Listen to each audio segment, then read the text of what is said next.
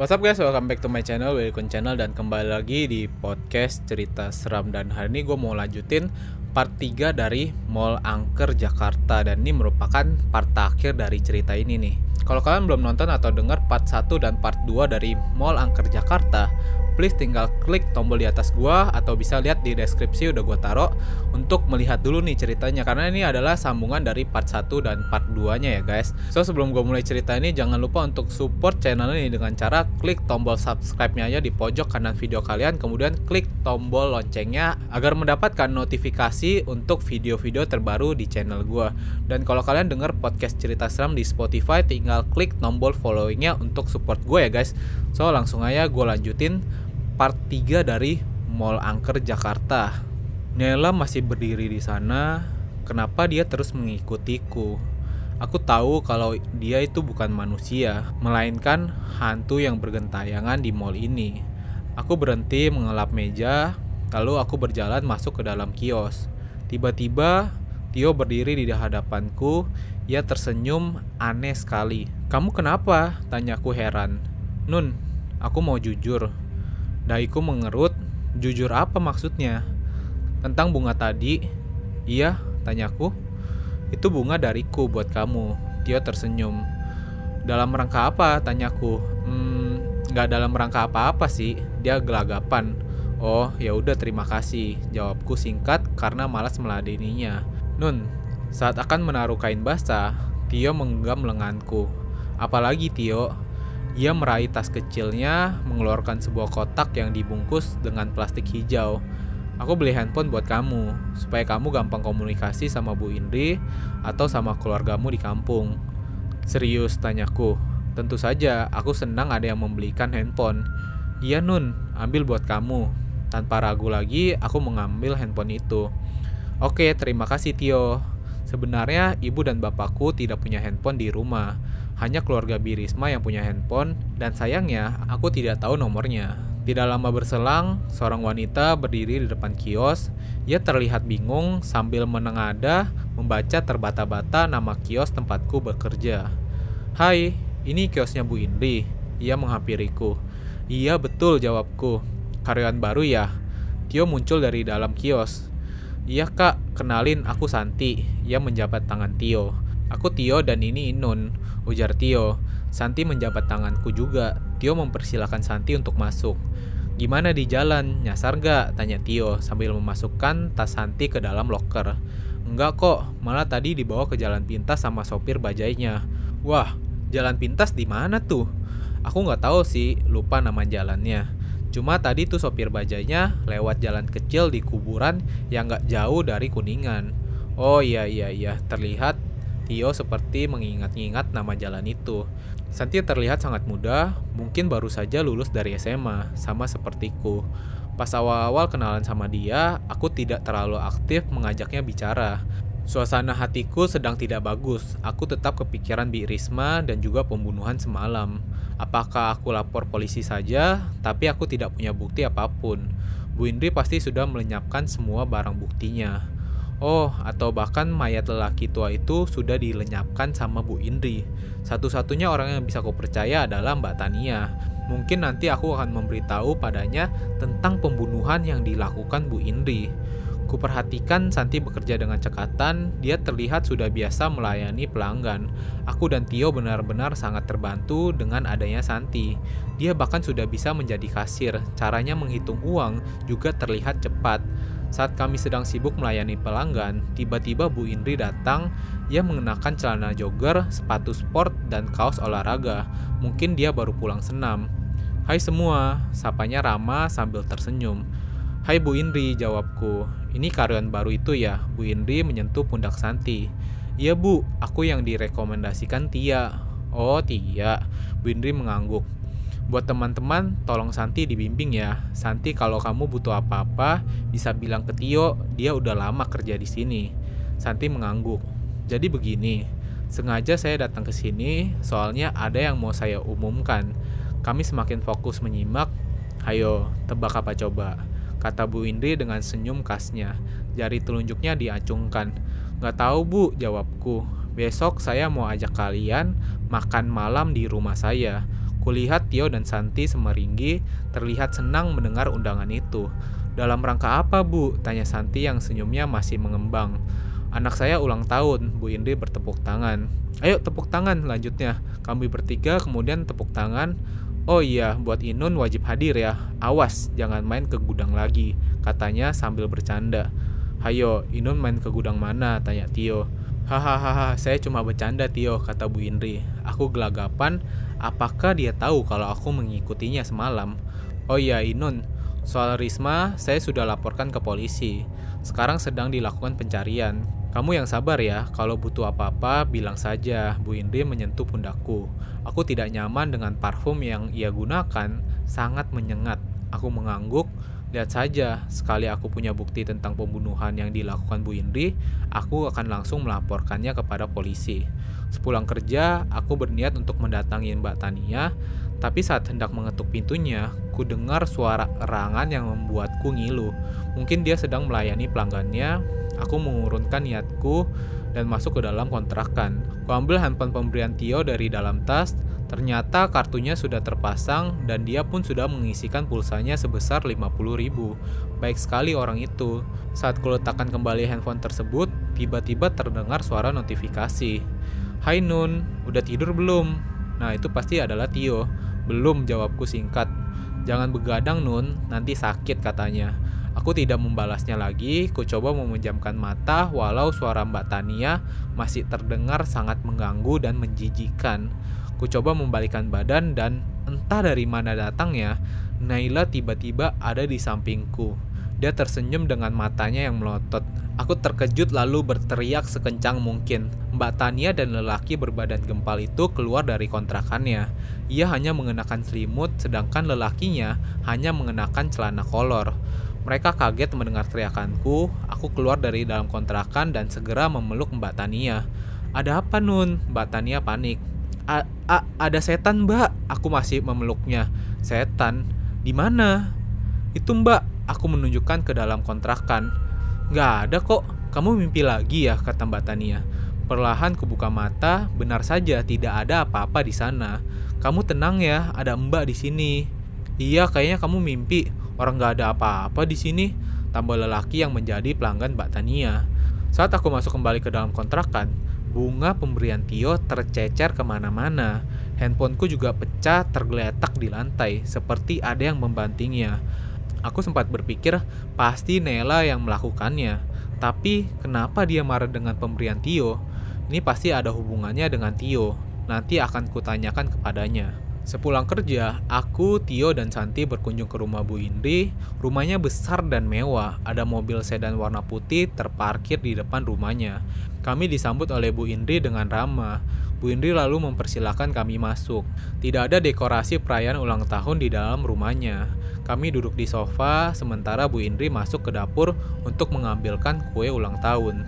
Kami melihat sekeliling ruang tamu Bu Indri, ada beberapa lukisan klasik terpajang di rumah itu. Juga guci-guci hias yang pasti harganya mahal sekali. Tidak lama kemudian, Bu Indri datang dengan membawa kue ulang tahun. Sebentar ya, anak saya masih di kamar, kata Bu Indri. Iya bu, jawab kami kompak. Nah, itu dia. Dari dalam kamar, seorang lelaki tua menuntun anak perempuan yang matanya ditutup dengan kain. Kukira lelaki tua itu adalah ayahnya, sementara anak kecil itu dari perawakannya kutaksir mungkin berumur tujuh tahunan.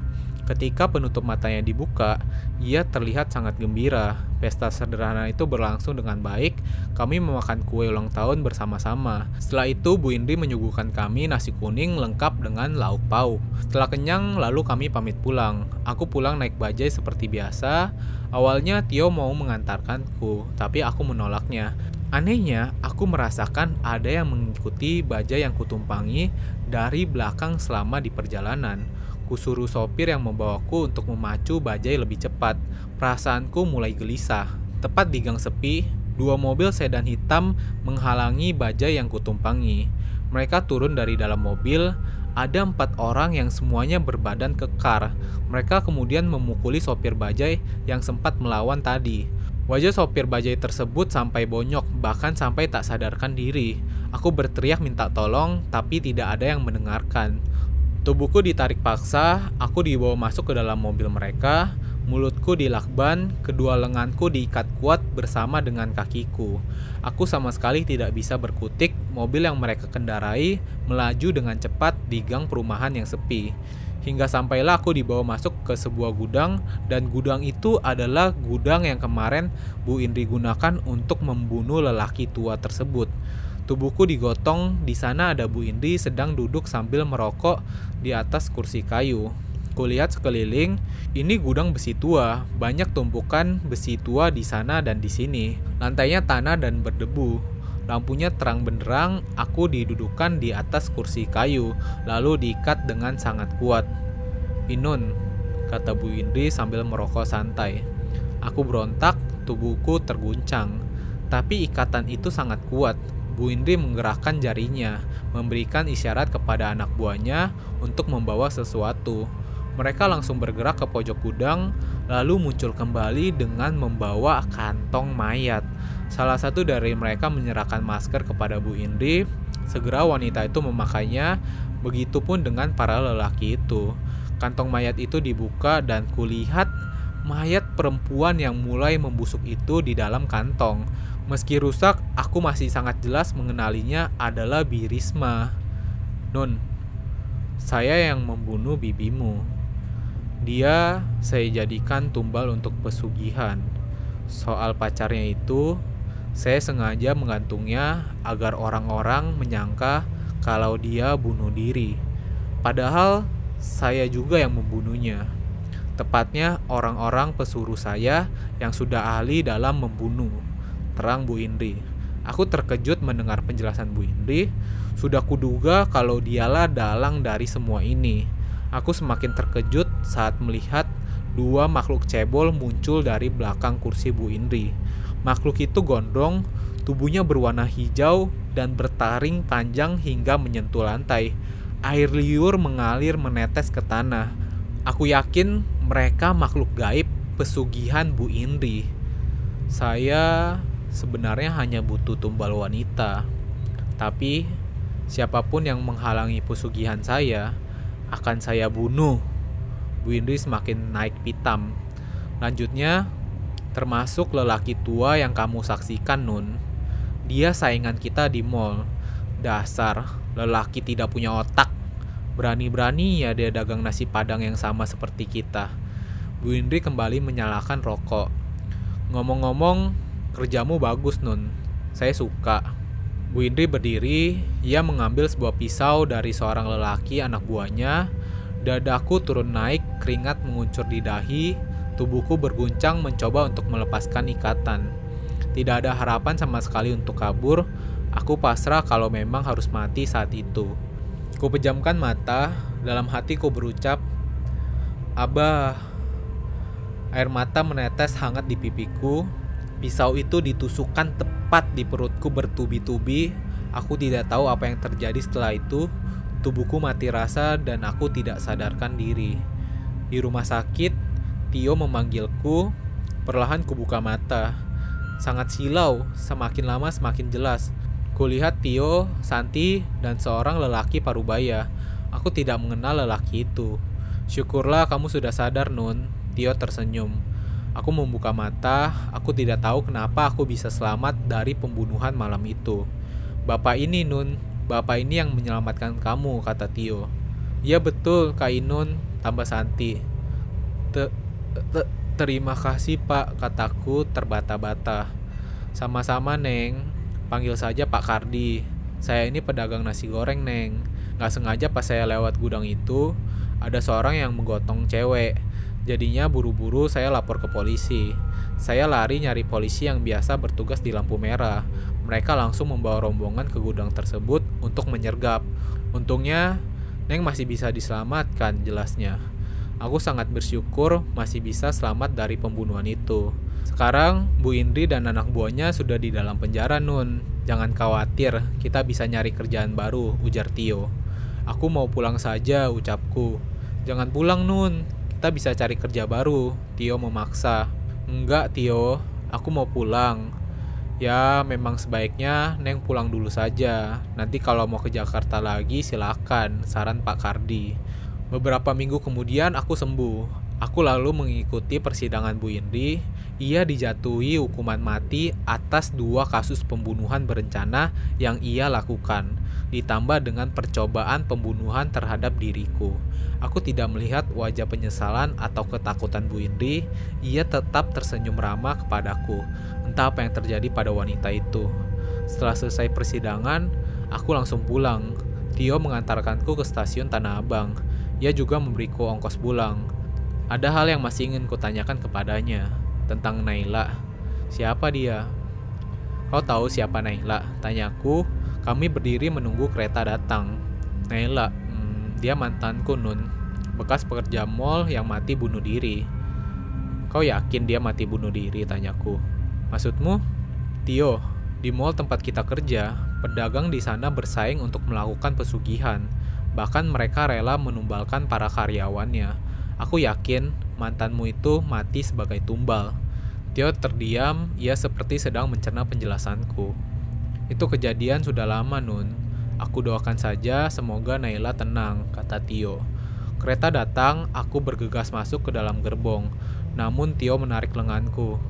Nun, aku sayang sama kamu. Wajah Tio tampak sedih. Terima kasih sudah sayang sama aku, Tio. Sampai jumpa lagi lain waktu ya. Aku menyingkirkan genggamannya dan bergegas masuk ke dalam kereta. Aku duduk di dekat jendela, kulihat Tio masih berdiri di sana. Sampai kereta bergerak, dia melambaikan tangan kepadaku sambil tersenyum. Semakin jauh, semakin jelas ada sosok Naila yang juga berdiri di samping Tio. Dia melihat tajam ke arahku seperti sedang marah.